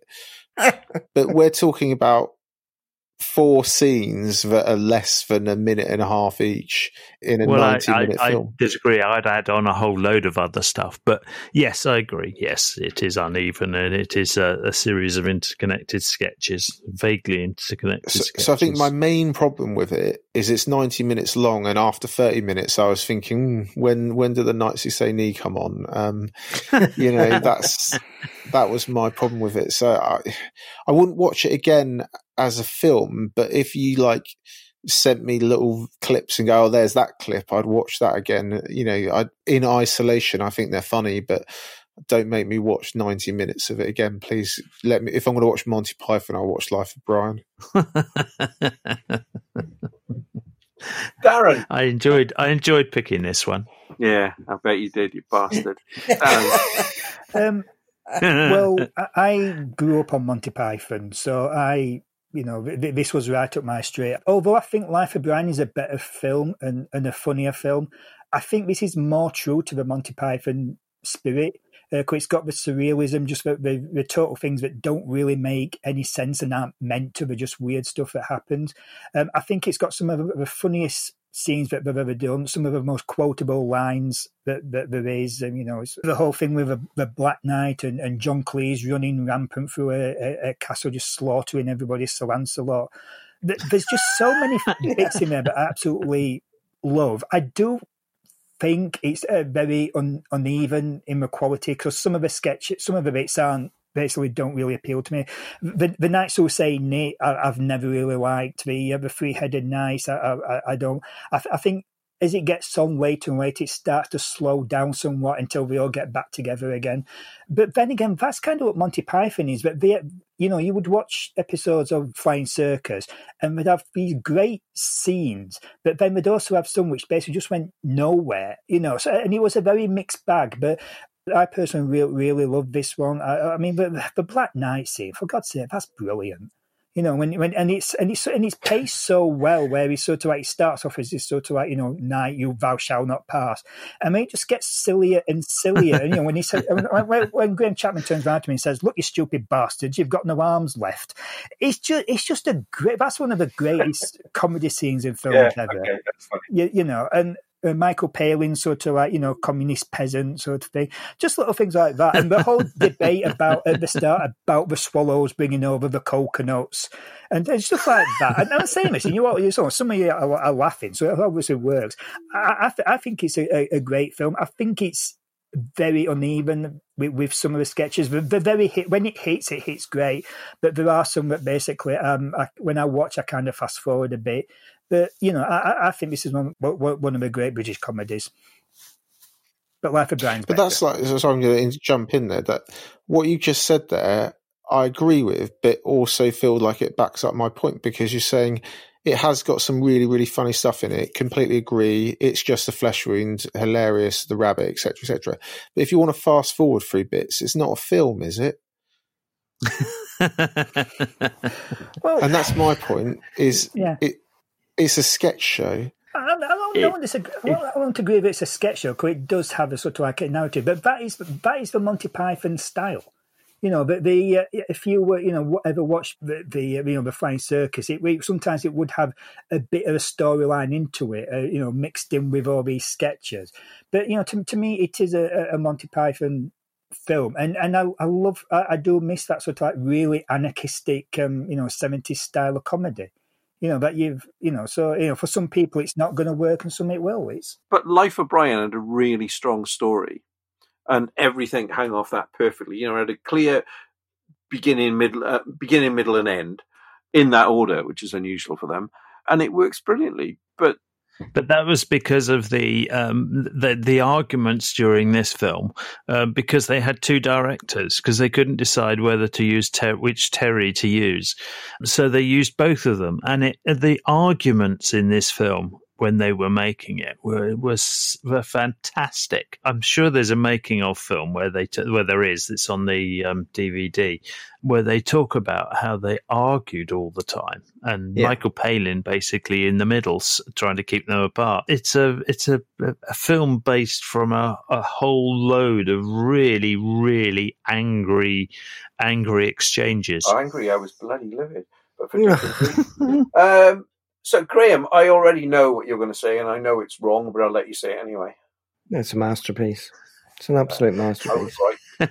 yeah, I love it. I love it. And I'm with Darren on this. Yeah, it's that sort of weird juxtaposition that's part of the Python standard approach to things. I mean, we were laughing the other day about, you know, nobody expects the uh, Spanish Inquisition, but that comes from that piece is in the middle of another sketch about trouble at Mill, you know, which is set in, up in North. Oh, careful, Darren's on the call. Just calm that down. but, Sorry, Darren. Well, it, I'm agreeing with Darren's point. Is you you get what a sketch that you think's going one way, and then something else comes in, and so as a piece of work, as a an artistic piece of work, I have to disagree with you, Philip. I think it's perfect because it's not perfect, which is Python. You know, it's just all over the place and it's sketches and it's not, it's not linked together properly and it's, it's completely anarchic. Some of it is very, very funny and, other bits of it aren't. So I think it is a film from an artistic point of view because of the, all the problems that you've pointed out, which are part of what Python like to do. And the end, making no sense at all and just dribbling out is also really, really good because I think it works from that perspective as well. So I must have seen it over a dozen times. And yes, I agree. that Life of Brian is a far better film. As I'm sat here in my um, my T-shirt from that film, but yeah, it's um, more than just that T-shirt, Graham. No, no, no. I'm, I'm I'm sat here stark naked from the waist down. Of course, Jeff. That's what you Playing are. the organ, like in Monty Yeah, Python. exactly. Bugger, he beat me to it. um, but yes, He's a very naughty boy. Yes. I just think it's it's great, and it's it's it's like comfort food. I will go back to this film Mm-mm. and just watch it again, just to cheer myself up. Okay. Yeah. Usually, when I've had a, a discussion with Jeff, strangely. If, if comfort food was dog shit, you'd be right. Uh, You'll be watching it again after this, I'm pretty certain. Right, Oh, brace I won't. yourself. oh, I tell you what, I'll give you the Black Knight, Darren. I will give you the Black Knight. The Black Knight is funny, and that's it. There's nothing. I mean, I don't understand Monty Python anyway, other than the Life of Brian. The series is awful. Why that Oh, is good speak, they speak about that so reverentially, yet a far better show. Um, it Ain't Half Hot Mum. Nobody ever mentions these days. Oh. I don't Yeah. want to be on this You have side. no I'm- I'm, moderate. I, I'm I'm moderate in my dislike for this film. I just want to put that out there. Thanks, Phil. yeah, You're you're lessening your I mean, I don't criticism like the now. film, but I don't want to be on the same side as this. Jeff, Jeff's fundamentalism. Yeah, and, and the film's racist. It picks on the French horribly. I, No, it of course doesn't. it does. What about Oh, it It shows them Postman? as sneaky and And Jesus Christ. I, I can't have noticed racism in that, Darren. Oh, Is there no. any? no, we Spielberg hated it so much he made his own version a few years later. That's that's a bloody awful. Okay. sight. No, I hated it. I don't really need to say any more because, you know, even, Good. even Phil, who started on my side, has sort of stepped back from me, So- left Yeah. me standing there on my own. Don't get me wrong, Jeff. I don't like the film, but you mentioned Ain't Half Hot Mum. You, you've immediately become the nutter on the bus, and people are just moving away from Yeah. you, Jeff. No, no, that's social distancing, Graham. Yeah, right. Yeah. Okay, over to you, Neil.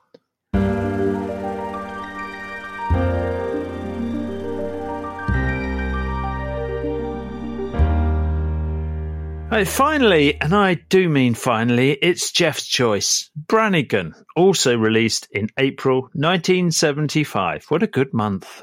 John Wayne is Brannigan. Knock, knock.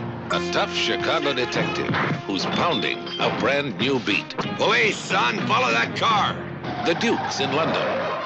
And London will never be the same. John Wayne is Brannigan. He likes to hurt people. They made some real improvements since I was last here. Thank you. He covers the city from Scotland Yard The Home Secretary blowing his top, demanding to know what kind of a lunatic I've turned loose. to Tower Bridge. Well, view from the bridge was terrific. This isn't Chicago, you know, Brannigan. That's right, Commander. You can't buy a decent hamburger anyplace. I wouldn't. Unless you want to sing soprano. The Duke's in London. God save the Queen. John Wayne is Brannigan. One of John Wayne's last films, he plays Chicago detective Brannigan because if he had a first name, he wouldn't be tough enough. Sent to London to bring back crime boss Ben Larkin, played by John Vernon. However, before he can do that, Larkin is kidnapped and Brannigan is determined to turn London upside down to get his man.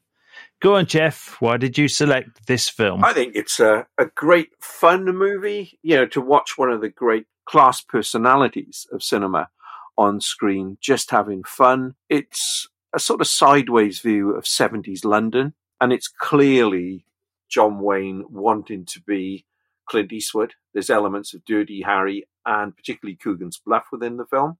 It's funny.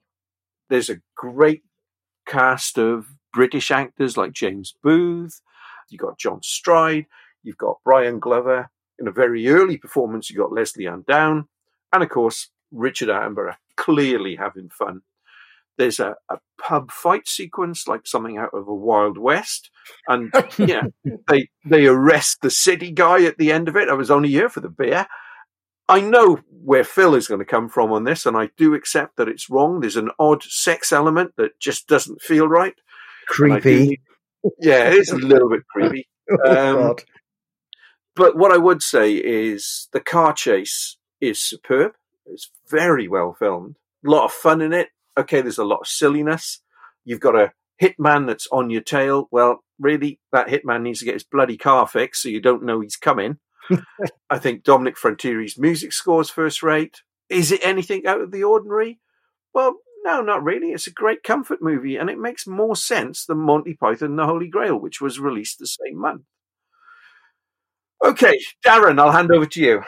This film has a great opening scene, and I thought this is going to be a really fun film of John Wayne being Dirty Harry and everything. And then for the first hour, it just drags.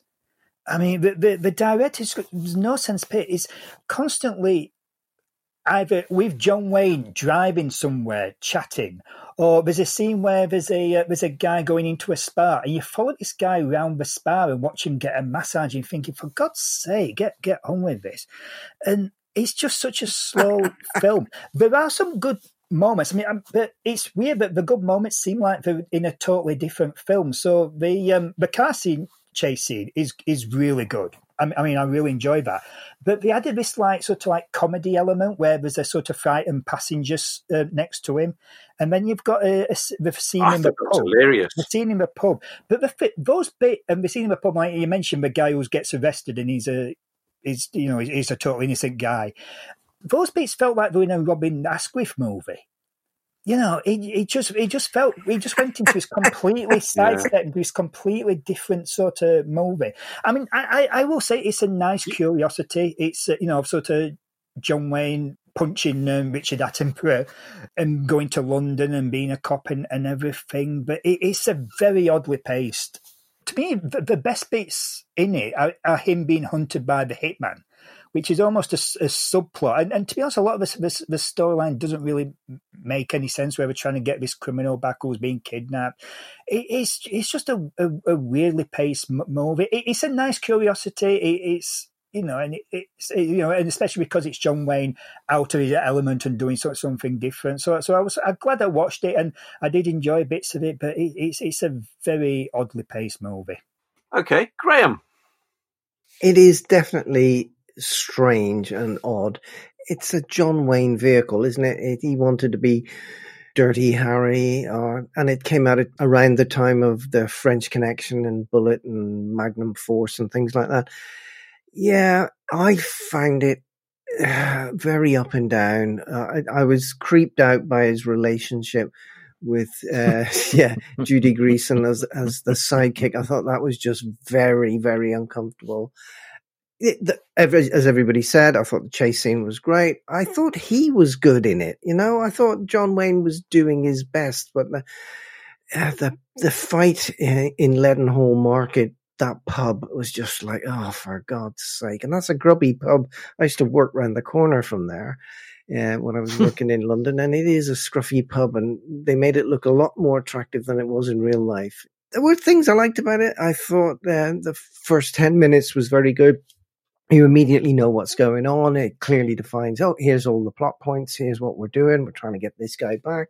Nice little switch when actual villain gets captured by another couple of villains. And I thought the thing with the post box was very clever, the way they did that. Yeah, but um, it just was a bit all over the place. It was nice to go back and see London from the the sort of mid seventies and things like that. But David Attenborough, David Attenborough, David sorry, Richard Richard Attenborough, his bro, Richard Attenborough goes from posh bloke at his club to Detective Inspector Jack Regan from uh, the Sweeney, you know, and it was just like, really, has he suddenly become, yeah, tough guy? Good, interesting story. It was just, ugh, I was, uh, you know, it's a five out of ten movie. You know, it, it was half interesting. I mean, if it hadn't been John Wayne in the lead, I'd have thought it would have been the total crap film. I wouldn't have watched it. Phil. So I think Graham and Darren have said the best bit of the film is the opening 10 minutes, and I completely agree because when I watched it, I thought there's some cheesy music, bit of mal bravado, credit sequence with close ups of a gun. I thought, you know, this is a, a tough cop who doesn't play by the rules, and I thought we were going to have a bit of fun. And then I was bored to death for the next oh. hour and 45 minutes or whatever it was. and also, Darren's mentioned this. Was John Wayne aware of the incredibly homoerotic male massage that was going to happen during the film? Because that doesn't strike me as a John Wayne sort of Hold film on, hold, moment. hold on, Phil. He wasn't massaged. no, he wasn't. But I'm pretty certain that, like, you know, that's not the sort of thing that he would have been happy with being in one of his films. It's a bit weird. Ah, but it's a bad yeah, guy. You, you mentioned. It's a bad guy in a homoerotic scene, so so that he would have liked. oh, fair enough. Um, but to be honest, it's been alluded to. But the bit that I just, I almost just tuned out. I actually paused the film and went onto IMDb and looked it up. But he is forty-one years older than his love interest weird relationship thing. It was weird. I could not get my head round it. She keeps talking about her father who was in the war, who would have been younger than John Wayne. It's weird. it just every time they were on on scenes together, it creeped me out so much. Um, obviously, anyone who has found love with that age difference, know, fine. I applaud you. Uh, yeah, ultimately, I, I lost interest after 30 or 40 minutes. And if you want to watch Fish Out of Water cop comedy thing, drama, watch Beverly Hills Cop. It's better. Oh, no, I disagree with that. This has more class than Beverly Hills Cop and a better music score. No way. Okay. No way does it have a better music score. My entire life in music lessons as a teenager was about who could play Beverly Hills Cop theme on a keyboard. Okay. with that. Neil. Well, I guess it was better than I thought it was going to be because you chose it, so I immediately thought it was going to be crap. Um, And this is me trying to educate you on film history. and there, and there are some good scenes in there. I mean, obviously the bar fight has been um, been mentioned more than once, but again, as you as uh, Phil just said, the the scenes with John Wayne and Judy Geeson just. ugh. Yeah, I mean, it, it, it's not as bad as Bruce Willis and Mary Louise Parker and Red, I must admit, but yeah, it came close. And another thing that made me really irritated was that Hollywood showing how silly those British coppers are for not having Mm. guns. And oh, isn't it lucky at the end? And spoiler alert, uh, isn't it lucky John Wayne has his gun so he can kill the assassin? It was just a whole load of NRA bullshit in there as well. it just, yeah. I, I think It- that's, it- it- that's politically insensitive. I don't think it's anything like that. It irritated me in ways that I didn't really imagine a film would do. But yeah, okay, yeah, Beverly Hills Cop. I agree, Phil. Is a far better fish out of water film and witty. Okay, thank you very much. Over to Graham. I've not seen any more. You lot Oh, oh, have we all pissed on your firework, Jeff? Sorry. pissed down my leg and told me it's raining. Yeah. Um,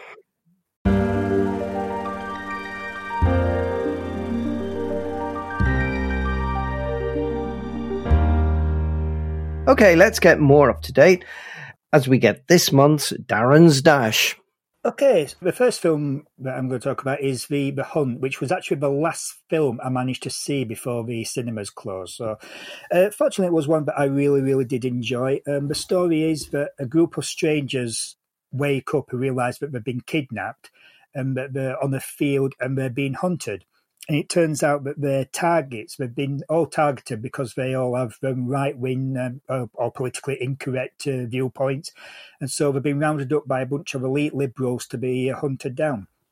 And Betty Gilpin is the um, one who copes with the situation the best. And she's the one who survives and she takes a fight to her hunters. Now, it's quite good that this film got released when it did because it actually did put back and it um, it basically uh, upset quite a lot of people. Right wingers were opposed to the film because it made fun of them and sort of justified them being hunted, while left wingers didn't like the film because it they thought it made you sympathetic towards the plight of right wing people these were all people who were complaining about the film before they'd even seen it because it was so it was very much like the Joker in that situation. There's not really a lot to be upset about in this film because as the filmmakers themselves have actually said, they weren't trying to do a political satire at any point. This was just meant to be a fun, dark comedy and I really, really enjoyed it. There's there's a lot of good action in there, a lot of really genuinely funny and gory moments in there. There's also a lot of characters who are frankly complete and utter stereotypes, but really funny. For example, the, the liberals are um, very sort of, you know, politically PC and everything. There's a really funny moment where they're looking at a videotape of people who were sort of discussing who, who, to kidnap to basically hunt down. And there's a moment where they um, they come across a, a person of colour and they start to have this debate on whether it's racist to actually kidnap him and include him in the hunt, or is it racist to not have a person of colour in the hunt? There's that sort of like humour going on. I personally, as somebody who is sort of considering themselves kind of central, who has sort of left wing and right wing views, I'm actually sort of interested in the whole sort of demonizing the other side uh, situation that goes on. So I was a little disappointed that there wasn't a bit more satire in this. Any points it made was completely like hammered over the head. There was no subtlety about the film. But if you take this as just a film, just as a lot of fun, um, that basically is sort of like you know a dark comedy and reflection of the whole sort of situation at the moment where people basically on the left and right are just so totally opposed to each other and how we live in this really PC climate at the moment. I think there is a lot of fun to have in there and I really, really did enjoy it. Okay. Yeah, it's one I definitely want to catch up with. Next film I saw was actually a film from last year. This is um, currently on Shudder. It's a movie called One Cut of the Dead and it's a Japanese movie, and it's about a film crew who are making a zombie movie. And as they're filming this, what appears to be a real life zombie outbreak takes place that they get mixed up in. I'm not going to say a lot about this film because it really is a lot a very clever film. There's a lot of zombie movies nowadays. Go on any of these sort of channels like Arrow or Shudder. But just also many of them. That this is a really clever film that plays around with the whole found footage genre, and it's got and like I said, I'm not going to say a great deal about it because half of fun is actually finding out what sort of film you are actually watching there are times when there's sort of like really odd little things happen that make you sort of think, what what the hell was that all about? But it ties together so well at the end. For a long time, one of the most original movies that I've seen. And I would say if you're going to watch this film, go into it as blind as you can because you don't want to spoil anything on it. But just this is just a really sort of cracking, you know, fun movie it plays around with uh, with things like I say, with found footage, with fourth wall break and stuff like that. It's this, this was a really impressive movie, and I think this really should become a, a cult classic down the line. Although it's a horror film, it's sort of it's kind of not. If that makes sense, it's, it's, it's horror, but it's not massively, massively gory. Although what gory in there, you sort of find out isn't gory. It's a very. I'm, I'm probably going off a tangent here, but basically, this is a really, really great film again, I'm intrigued enough to watch it. Okay. I never even heard of it before you mentioned it. How scary is it? Really? You said it's not that scary, but um, maybe if you're really, really against horror, I would say poss- possibly not, because basically once you've seen the film, you realise it's not that scary. But probably when you're watching it, it probably if you're really averse to horror, maybe not watch it. But it's it's not. I, I will say this: it's not your typical zombie movie. Another one I found on the um, on the on the, one of the smaller channels. This was on Arrow, uh, Arrow Media, and this is a film called Harpoon, which is a Canadian film. It's directed by somebody called Rob Grant, who is not the Red Dwarf guy. It's a simple movie. Um, it basically starts off with three friends who are in a troubled relationship. Two of them are in a relationship, and there's tension because the guy in the relationship thinks the other two are actually having an affair behind his back to sort of try and sort of sort all this out, they go on on a cruise on their private little boat, and they end up getting marooned in the middle of the ocean. And basically, from there, things get really, really tense. Uh, they have to make decisions on how they're going to survive this and, and how to get out of the situation they're in. Things get very violent, and revelations are made, and it gets very gory. This is a really tense, claustrophobic, but good little movie. The characters are really easy to get a hold on very quickly. When it started, I actually it reminded me a little bit of the um, the TV series Spaced but it sort of gets really All dark right. really, really qu- quick. It's a short little film. Um, it's just under 90 minutes. There are one or two scenes in there that probably labour a little on the point, but there's lots of twists along the way, lots of revelations, a lot of dark humour as well. The, the characters go off on them, you know, separate tangents from, from where they start off. I, I really like this. It's a really small budget film, but I thought this was a re- really worthwhile to uh, to search out for. And again, it's a film that you probably would sort of miss. It's not one I'd ever heard of. I just happened to see it on the uh, on on Arrow, so it's a really good one. Why is it called Harpoon? Well, it's called Harpoon because one of the guys, it's his birthday, and for his birthday, they buy him a, uh, harpoon for this trip that they're going on. The harpoon does come into play later. Okay. Okay, this is a film going back to 2005 because this is one that I actually got on DVD. I'd heard Which film's this, sorry, Darren? Uh, well, sorry, this is Brick. I'd heard about this film, but I knew absolutely nothing about it. I actually got it on DVD in a, a charity shop for a pound a few months back, which is where I get most of my DVDs nowadays. I had no idea about it. It's actually Rian Johnson's debut film, and it also got a, a young Joseph, uh, Joseph Gordon-Levitt in it. And the film is basically a story of a high school student who gets involved in the uh, problems of one of his ex girlfriends, and she ends up murdered. And he basically sets about to try to find out who actually did it, and ends up basically being dragged into this um, underground crime world that's going on at this school. Now, what's clever about this film is it's a high school drama, but the story is done in the style of a hard-boiled film noir. It's really, really clever. The um, basically various drug gangs in there with these who are headed by these leaders who are almost like a, a hard-boiled villain. Um, you've got several female characters who are kind of like um, a, you know, a bit of the the, the, the troubled um, damsel in distress, femme fatale type situation. You've got a principal who's kind of like the uh, the corrupt detective.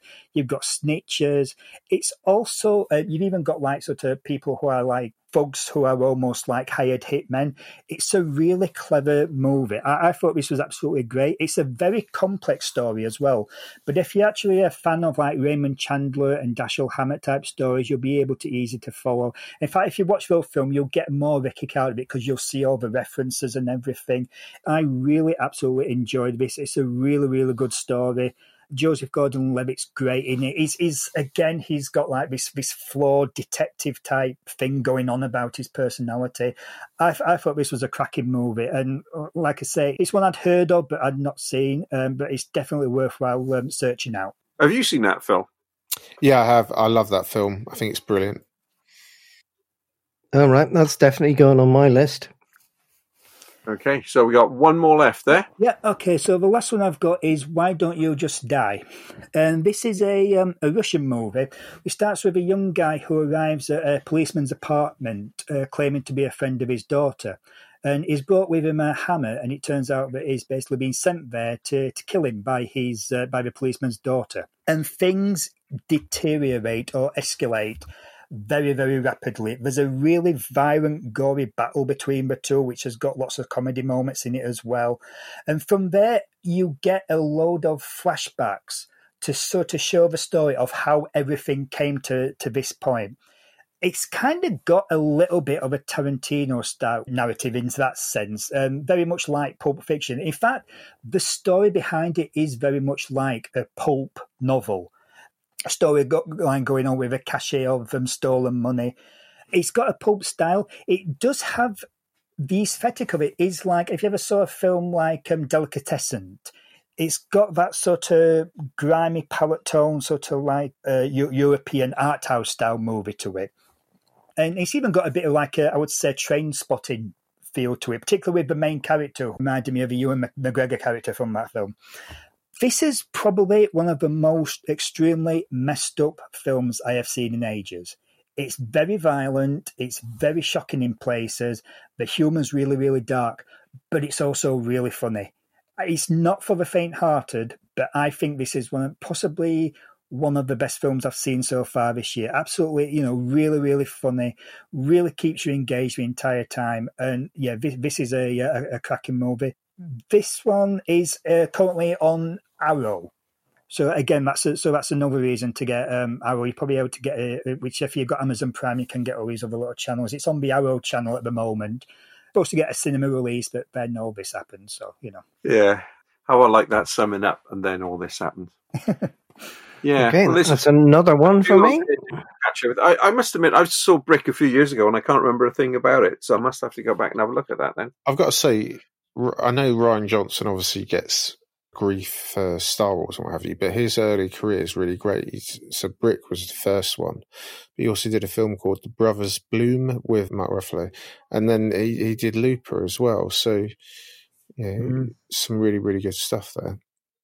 Um, when uh, you mentioned One Cut of the Dead, I remembered it was a film that my brother told me about last year because um, I think I've said to you before he follows Asian cinema, and I dug out his review, which hopefully isn't spoilery, but he, this is what he sent me when he watched this film. He said, It's truly a three act film. The first is almost painfully bad. I laughed occasionally, but generally it comes across as poorly acted, low budget, and visually awful horror film. The second act feels like a TV drama, and then the third act knocks you on the floor at how phenomenal it is. It's full of energy, feels off the cuff, is genuinely funny and entertaining, and it just would not work without those two acts that came before it.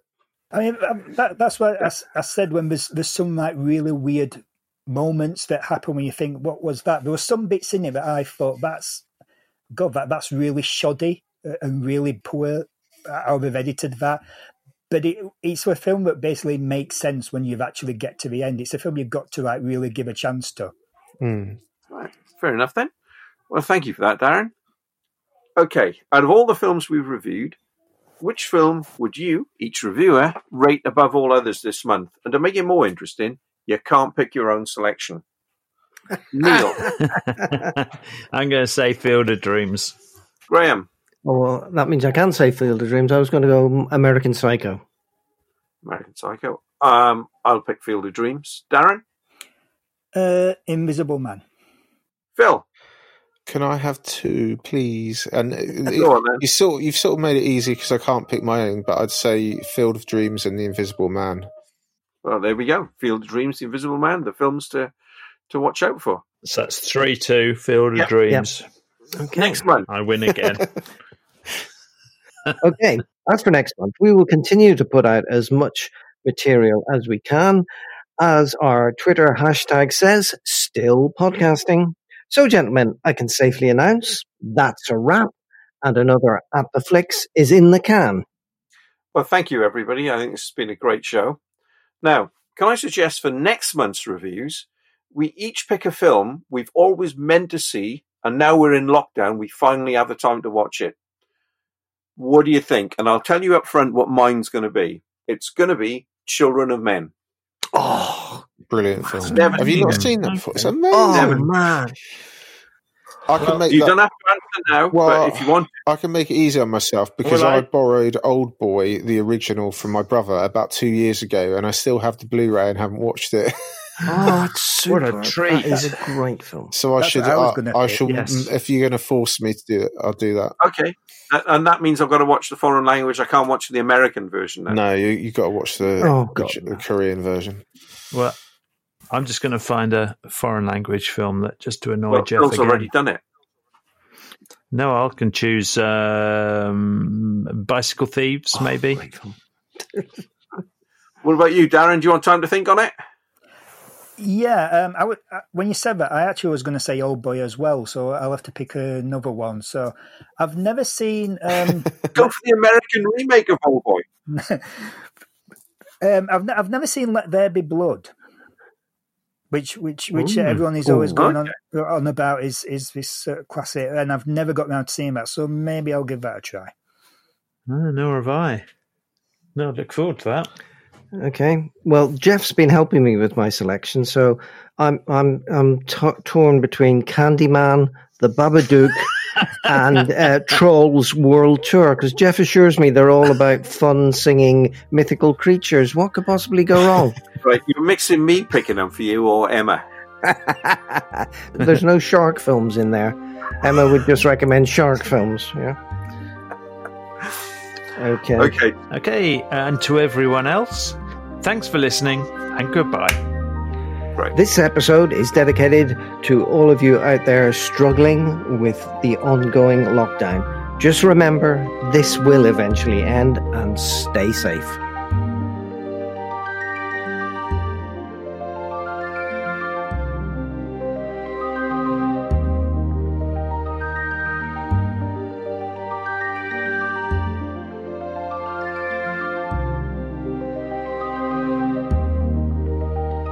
To make sure you never miss an episode of this podcast, please subscribe to At The Flicks at our website, attheflicks.uk.